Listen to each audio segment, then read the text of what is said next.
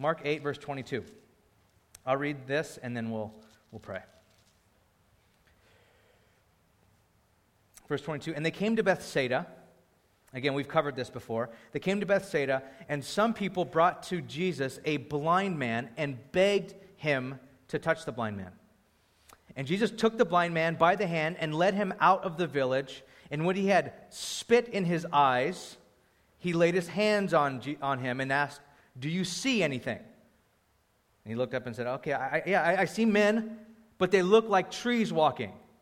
Jesus like, that, That's not right. Let's do this again. And then he laid his hands on him, his eyes again, and he opened his eyes. His sight was restored, and he saw everything clearly. And he sent him home, saying, Do not even enter the village. Chapter 10, verse 46. And they came to Jericho.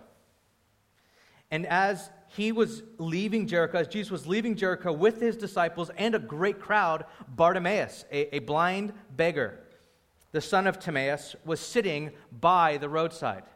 And when he had heard what, that it was Jesus of Nazareth, he began to cry out and say, Jesus, son of David, have mercy on me.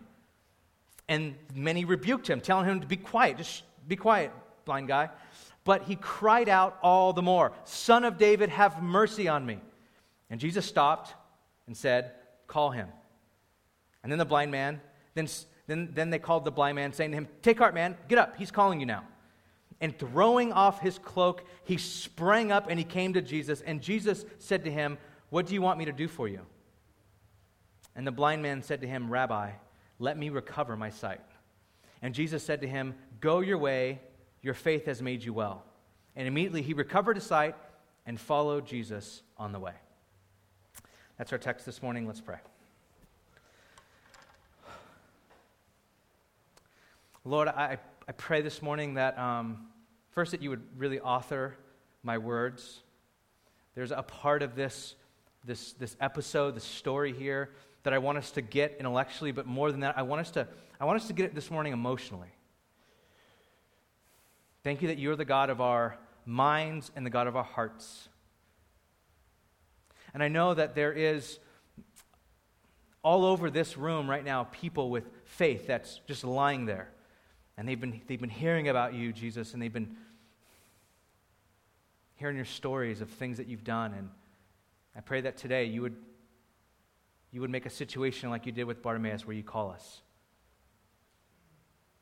And then by that, that faith that's deep inside would come out. I pray that we put our faith in Jesus today. I know that's a really difficult thing for some people, such a big leap of faith, and I know that, Lord, so I pray that you would, you would help us, that you would bring us there. And I ask God, anyone who can say this, we, we, all, we all say together that we're blind and we need to see. And we don't claim to see. We don't claim to look at this and go, I know what's going on. I know what God's up to. But we, are just, we're blind and we need to see. And we look to you this morning. We love you and we pray that you would, you would teach us. In Jesus' name, amen. Amen.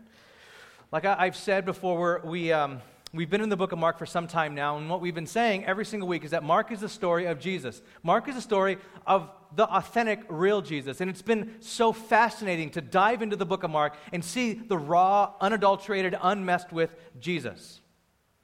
Now, one of the motifs, and which is like one of my favorite words, by the way, one of the motifs that Mark uses in writing the story of Jesus is the motif of seeing.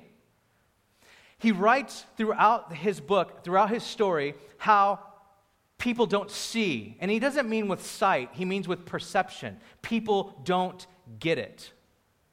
And he says this over and over again. Do you get who Jesus really is? Okay, yes, yes. I know that you hear Jesus and you see him with your eyes and you know about him and you're even following him, but do you get him? Do you perceive? Do you understand? That's this underlying question in the book of Mark. Are you really seeing Jesus? There's even the story um, in the middle of, of Mark's, Mark's book where Jesus gets into, this, into a boat with his disciples. And this is, this is a, a, a common thing. He gets in his boat with disciples across the, the Sea of Galilee. And as they're in the boat, someone, one of the disciples, forgets to bring the leftover bread. And so they start arguing. Okay, who forgot the bread? It was not my, I was not on sandwich duty. Yes, you were. We told you to grab the bread. And then Jesus starts to teach in the boat, and he does this often. He teaches. Wherever he goes, he's teaching. So he begins to teach, and he says this Beware of the leaven of the Pharisees. Now, leaven can kind of mean leftover bread, because that's how you make leaven. It's like leftover dough. Beware of the leaven of the Pharisees. And they're like, they're, they, they, thought, they thought they were busted. They're like, oh my gosh, you see, now Jesus teaching, beware, we forgot the bread. Who forgot the bread? And, and they don't get it. And so he says this to them He says, Do you not yet perceive? Do you not yet understand? And then he says this Having eyes, do you still not see? Why don't you get it? Basically, the book of Mark up to this point has been this You see me, but you don't see me. That's what Jesus is saying. You see me. I'm here. You see me with your eyes, but you don't really see who I am. You don't really see who's in the boat. Your world is still wrapped around you. You see that I'm in the boat with you, but you don't really understand. You don't see what it means that I'm in your boat. You see that I'm in your life, but you don't really understand or see what it means that I'm in your life. There's a huge difference between seeing with your eyes and then understanding and perceiving. And the beauty of Mark's gospel is that he's not afraid to point out how dense everyone is. He's not afraid to go dense, dense, blind, blind, blind. So Mark puts this interpretive account into the middle of the book in chapter 8 of Mark. We just read that. Where Jesus heals this blind man. But the way that he heals this blind man, as we just read, he heals this blind man in stages. Because at first he's blind and his friends bring him up to Jesus. We're like, and we're not told he's a beggar, he's just blind. So his friends bring him up. He has some really cool friends. Jesus, we heard you that, you, that you're, you're this wonderful miracle worker. Please, we beg you, heal our friend of blindness. So Jesus takes him outside of the town and then he spits in his eyes. I wonder what he was thinking then. Like, oh, I'm sorry. I, I didn't mean to bother you, Jesus. You don't have to spit in my eyes. But he spits right in his eyes. And then he lays his hands on his eyes and he wipes off the spit and he goes, Open your eyes. And he opens his eyes and the guy goes, Jesus, like, do you see anything? Like, did it work? And Jesus never asks that question. It always works. But he asks him, Did it work? He opens his eyes, and goes, Yeah, I, I see. But they, but they look like, everyone looks like trees, like broccoli. Like everyone looks weird and fuzzy. Jesus is like, well, almost as if like, okay, that's not, that's not right. Okay, let's do this again. And he does it again. And then it says he sees clearly. Now, what's, why did this happen? You're like, okay, was Jesus like losing it in the middle of the gospel here? He's like, his power is kind of wearing out. He's running on like, his battery's like showing red now, and he's like just about out. Is this what's happening to Jesus here? This healing was an interpretive clue to what was going on so far in the story of Jesus. Because after this man was healed, you can't say he was blind anymore because he can see. But you can't say he can see either because he can't make out what he does see. He's at the same time blind but not blind. And what Mark is saying is that that is how everyone up to this point sees Jesus. They see him, but they don't see him. They see, but they don't get it because nobody gets it. It's like everyone in Mark's gospel up to this point is spiritually blind. The enemies of Jesus are blind. The friends of Jesus are blind. The followers of Jesus are blind. The family of Jesus is blind. Everyone's blind up to this point. And what the gospel narrative proves is that it's not your proximity to Jesus that heals your blindness. You, you can be right in front of Jesus and still not see him. You can go to church your whole life, call yourself a disciple, and still be blind. That's what this text says. Everyone's spiritually blind except Bartimaeus. Bartimaeus is the only one who's not blind. Yes, he's physically blind and poor, but he saw with different eyes. And what I want to consider from our text today is the blind man's insight, the blind man's hope, and the seeing man's response. The blind man's insight, the blind man's hope, and the seen man's response. First point the blind man's insight. Jesus is making his way up to Jerusalem, right in chapter 10, right where we're at right now. He's going up there for Passover the momentum that Jesus has been gathering up to this point, as we talked about last week, has been extreme and amazing. People followed Jesus. The people that followed him, this entourage that followed Jesus up to Jerusalem, were both amazed and afraid. They were amazed at his great power.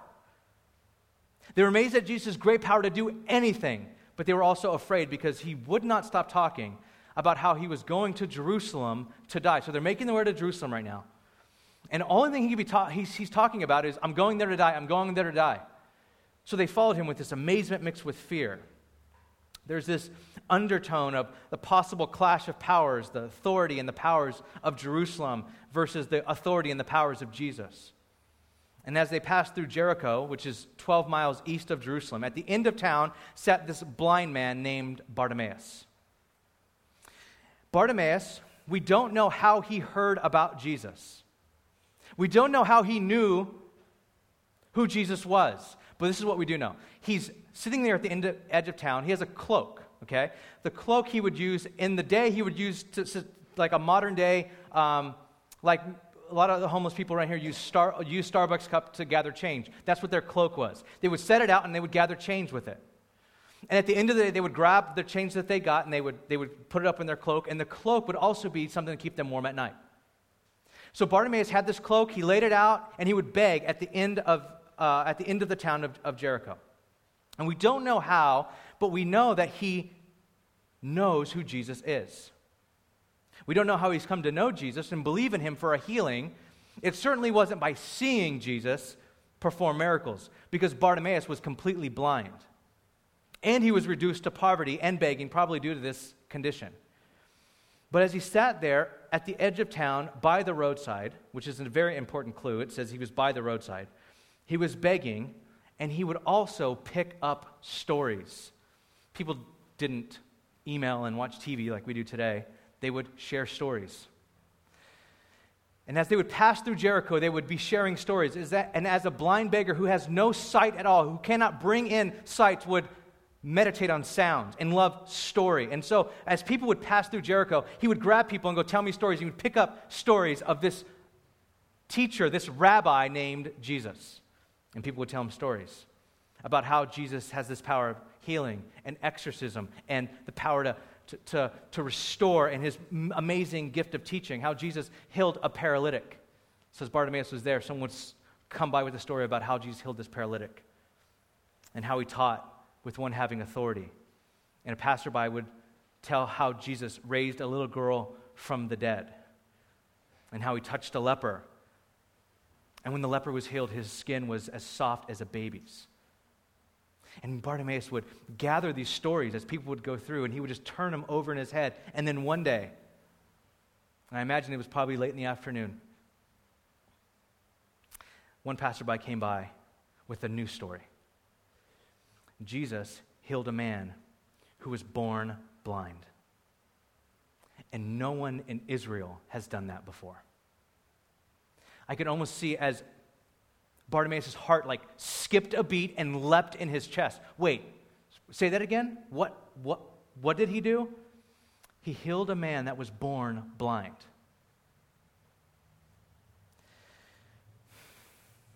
And as Bartimaeus heard that, his heart just pounding, he probably thought, there's hope. There's actually hope. And from then on, anyone who had a story about Jesus, Bartimaeus would like pull them aside and say, Tell me again the story about how Jesus healed a blind man. Tell me again that story. Sir, did you, do you know about Jesus of Nazareth? Can you tell me the story again about how he healed a blind man? Tell me the story again. And as Bartimaeus sat there, never growing old of that story, imagine that blind beggar sitting with the biggest, most satisfying smile on his weathered face as he took in that story again and again and again. This week I was just struck about how sometimes we don't connect real life emotion to the Bible. When Bartimaeus heard that there was, a, there was a Messiah out there who can actually physically heal blindness, one day, as Bartimaeus was turning the stories of Jesus over and over and over in his head, he put two and two together. He put something together that he never thought of before. Jesus was no mere man. He wasn't simply a miracle worker, he was not just a great teacher. Jesus was Messiah. Jesus was the anointed one, he was the Christ, he was the promised Savior. And according to what would happen next, Bartimaeus would also perceive what the Savior required. Charles Spurgeon once noted from that day on, when Bartimaeus was sitting there and he was turning over the, the scriptures that he's learned in the synagogue and he was turning over the stories of Jesus, he connected the dots and he realized he's the Messiah. And from that day on, Charles Spurgeon once noted that Bartimaeus was a disciple of Jesus. He was a blind, begging disciple. He came to love Jesus sight unseen.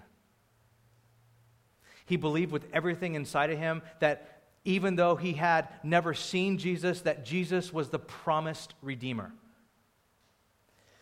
And this is Mark's whole point in putting this here. The whole time, people have seen Jesus, but they haven't seen Jesus. They've seen him, but they haven't seen him. Blind Bartimaeus has never seen Jesus, but he sees Jesus.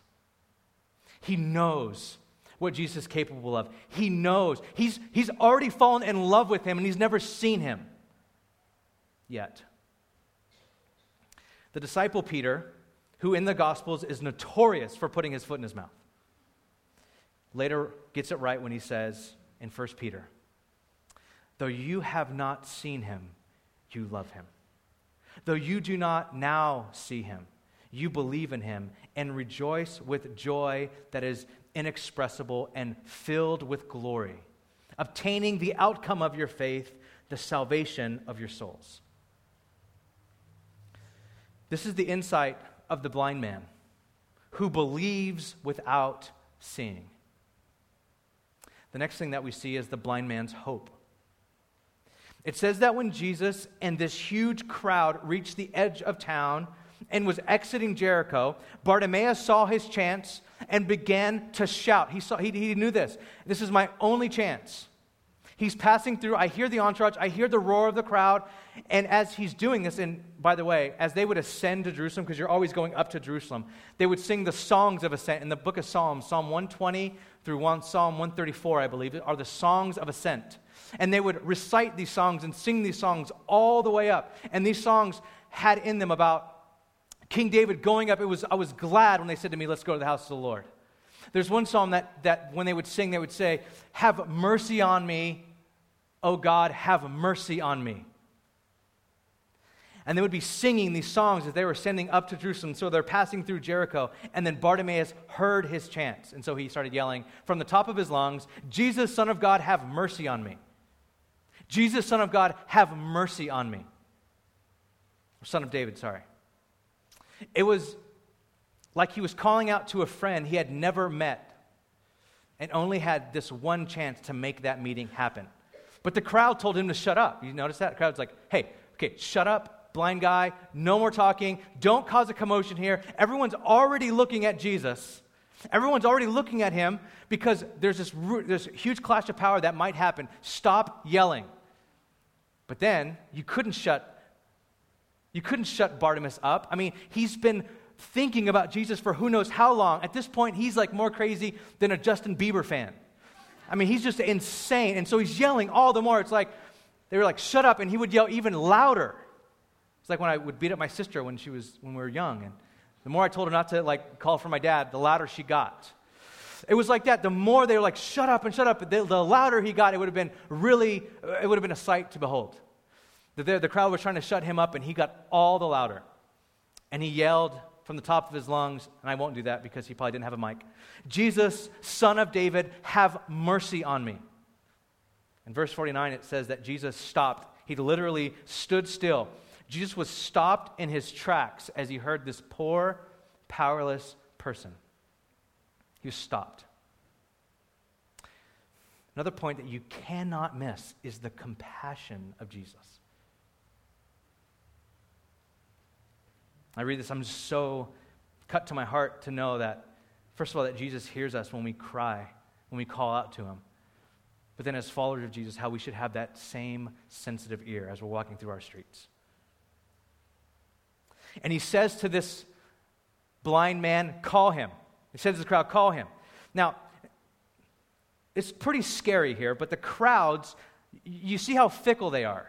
At one minute, they're cursing him. Hey, be quiet, be quiet. And Jesus says, call him. They're like, hey, man, stand up, be of good cheer, high five, give me a hug. Jesus wants you now. Like, they just switched 180 from hating him to loving him. It's exactly what they'll do to Jesus. They'll go from loving him, and then the crowd switches and they hate him. They'll say, Hosanna, and they'll say, Crucify. As Bartimaeus stood before the Messiah, Jesus asked him a question that might seem a bit insensitive. So, this blind man standing before Jesus, and Jesus looks at Bartimaeus and says this, and Jesus said to him, What do you want me to do for you? Okay, wait a second. Jesus, he's blind. I mean, it's not, it's not that hard. Like, don't be insensitive. Just heal the man's blind. What do you want me to do? He's blind. Heal him of his blindness. Now, the question might seem insensitive, but this question is used throughout Mark's story to reveal the heart and true motives. This question is used four times in Mark's gospel. The first time it was used, it was used when John the Baptist was in prison by this, the king at the time, King Herod. And one of King Herod's lavish parties, he was famous for throwing these huge, big parties. He was throwing a birthday party for himself. And this young girl danced for him. And he was so impressed by her dancing, and, and he was a little drunk, that he said to her, What do you want me to do for you? I'll give you anything, up to half my kingdom. And she responded, I want revenge. I want you to kill John the Baptist, and I want his head on a platter brought to me and my mom. See, John the Baptist had made a public embarrassment of this girl's family by asking her mom or telling her mom and coming against her mom because she left her husband to marry King Herod. And so when this question came up, what do you want me to do for you? It searched her heart. What do you want me to do for you? And searched deep and it found vengeance and rage. And then last week, we've seen James and John come up to Jesus and they went to Jesus. They're like, Jesus, we want you to do something for us. And then Jesus says this what do you want me to do for you? And they responded, We want power. I and my brother want to sit on your right hand and your left hand in your glory. We want to be great. We want acclaim. We want influence. We want power. Do you see how searching this question is? It's not just simply, What do you want? It searches our hearts. And the last time it's used, it's used, it's used in Mark's gospel, is by Pilate, the Roman governor who was in Jerusalem to keep peace during Passover. And Jesus is betrayed and arrested, and he goes through this false trial, and he's brought before Pilate, who can't find any reason to kill Jesus. So he brings Jesus, and he brings this guy, this prisoner named Barabbas, in front of everyone. In this very infamous scene, he brings Jesus before the people of Jerusalem and he asks them, What do you want me to do for you? What do you want me to do with Jesus? And they responded, Kill him. And Pilate asked again, verse 12 in chapter 15. And Pilate said to them again, Then what shall I do with the man you call, what shall I do with the man you call king of the Jews? And they cried out again, Crucify him. And Pilate said to them, Why? What evil has he done? But they shouted all the more, Crucify him.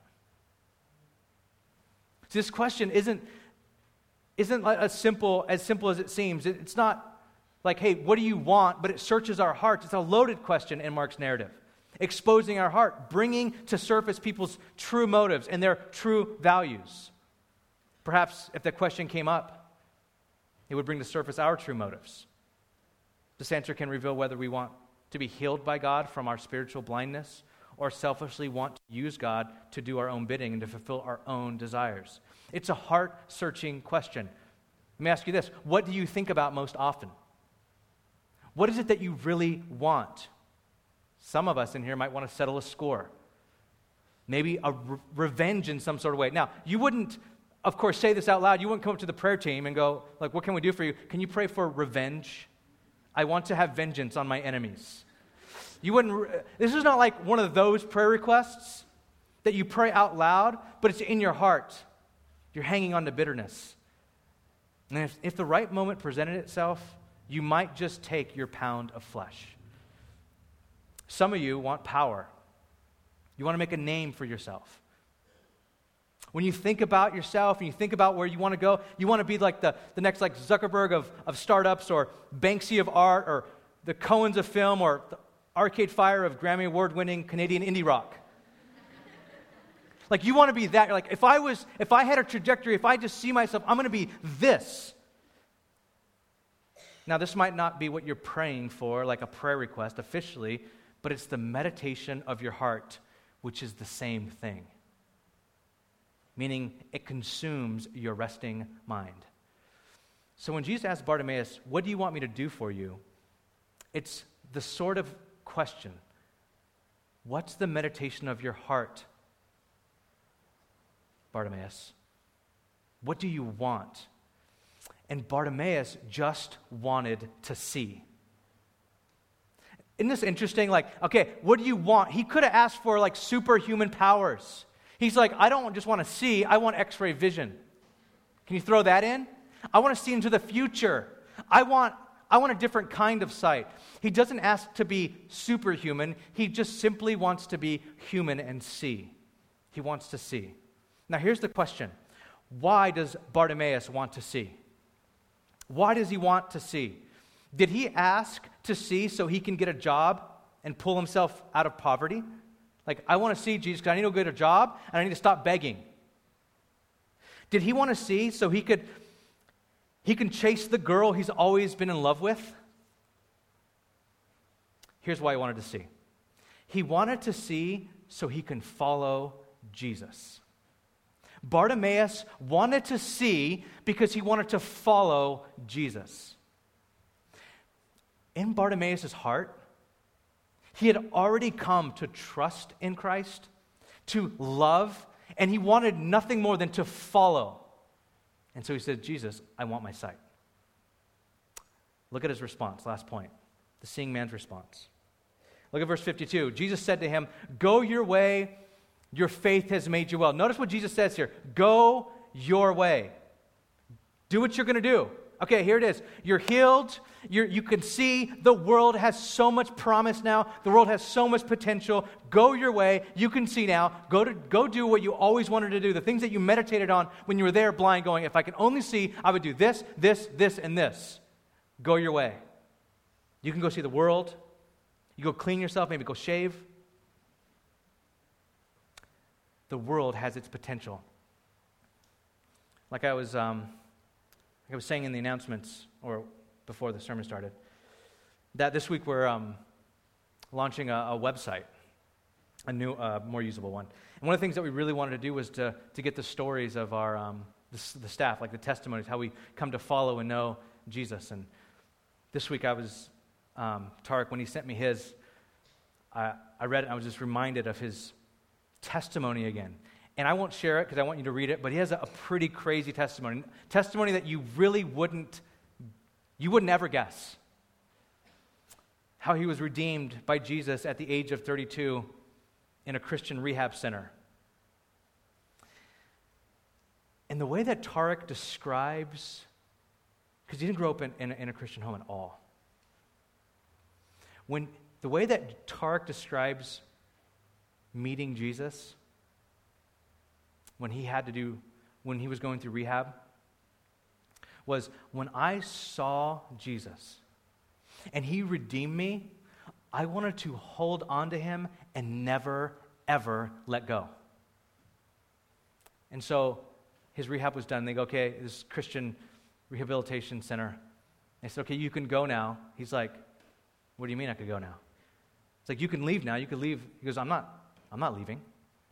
Like, what do you mean? Like, I'm, this is where I met Jesus. I'm staying here until Jesus tells me to leave. I'm going to stay here. And I, I don't know anything. I, I don't ever want to leave this place, not this physical place, but this place of knowing Christ. And I know the blindness that's potentially out there. I need to stay here. It's like he's, he like, Tarek's pretty, pretty big guy. He's like, he grabbed onto Jesus. He's like, I will never, ever, ever let go. That's the way he describes how he came to know Christ. And this is exactly what happens with Bartimaeus. Jesus opens his eyes, and Bartimaeus, all this flood of color comes into his eyes, and he can do anything he wants now. And the only thing he wants to do is to follow Jesus. Look at verse 52. And immediately he recovered his sight and followed Jesus on the way. Jesus said, Go your way. Go your own way. Go, not your own way, but go your way. Go, go where you want to go. You're free now. You can see. Bartimaeus didn't just want to see, he wanted to see Jesus, whom he had fallen in love with. He didn't just want to see him, he wanted to follow him.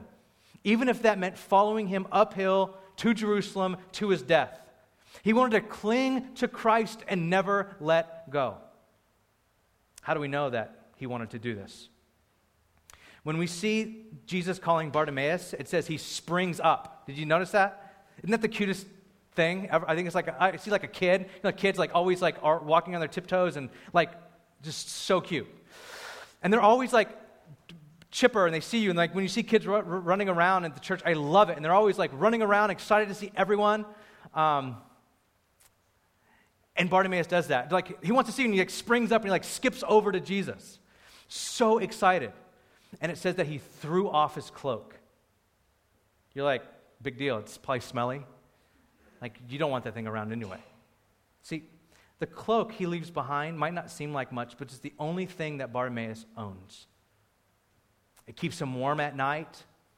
During the day, he uses it to collect coins. It was his only support, his only comfort. His cloak was his identity. It's what made him the blind beggar. See, sometimes we often find our identity in our brokenness. We find our identity in our relational brokenness. I'm the guy that's relationally broken, or the girl that's relationally broken, or physical brokenness, or sexual brokenness. Like, we find our identity in our brokenness. But when Bartimaeus meets Jesus, he threw it aside. Like, threw it, like, I'm no longer the blind beggar. I'm Bartimaeus, the follower of Jesus. And he's the only sick person. When I say sick, I mean like that, that Jesus healed.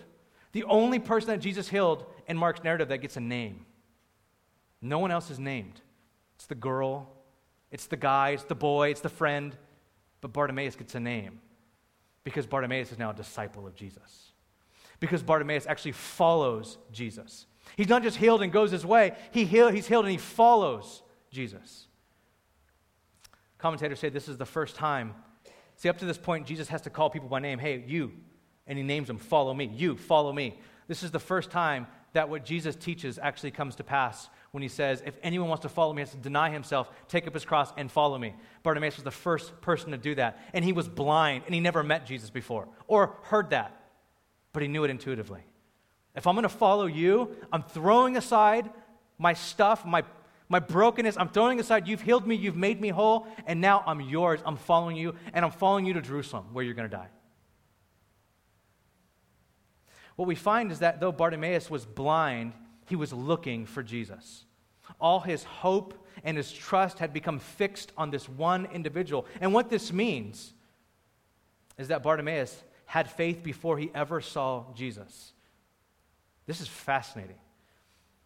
It wasn't the call of Jesus that created faith in Bartimaeus. It was rather the situation that he was in, that ha- he had this faith already inside of him, and Jesus allowed it to be realized. It's like this. I know there's been, since it's this, over the last year, there have been a lot of people that have come through these doors that maybe have never heard about Jesus or have never heard about like the story and what he does. And they've been here and they've just been like, Jesus is that? Wait, are you serious? Jesus is this? And you've been gathering these stories. And inside of you, like Bartimaeus, is this like hidden faith. Like inside, deep inside, you're like, yeah, I, I really like Jesus. I really, like, I really love Jesus. But it's, it's in there. And Bartimaeus had that the whole time until this moment where Jesus called him. And that faith that was here just like came shooting out.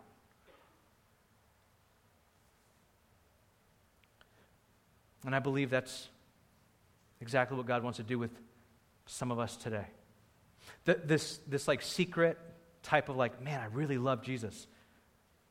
There needs to be the situation where it's brought out. We're like, I'm going public with this. I'm following Jesus.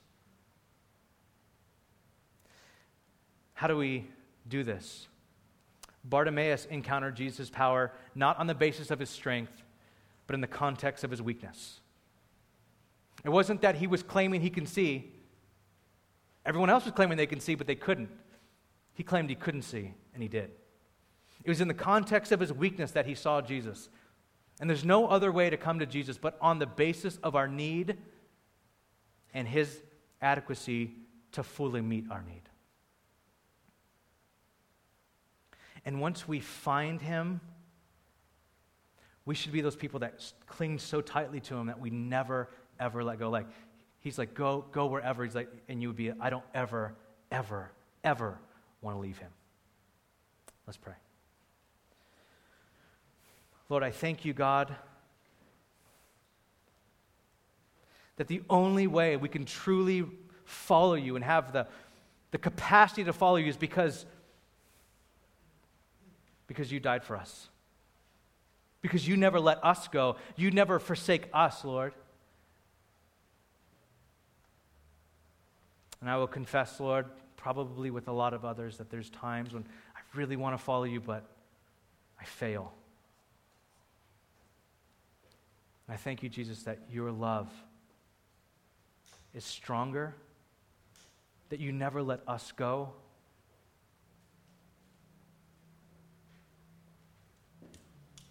I pray that you would draw out of us, Lord, a faith, that you would draw out of us a trust in you, where we begin to trust you externally with things that we see, things that we're around, relationships, our identity, all of these things that we roll them over and we be given a new identity a new hope.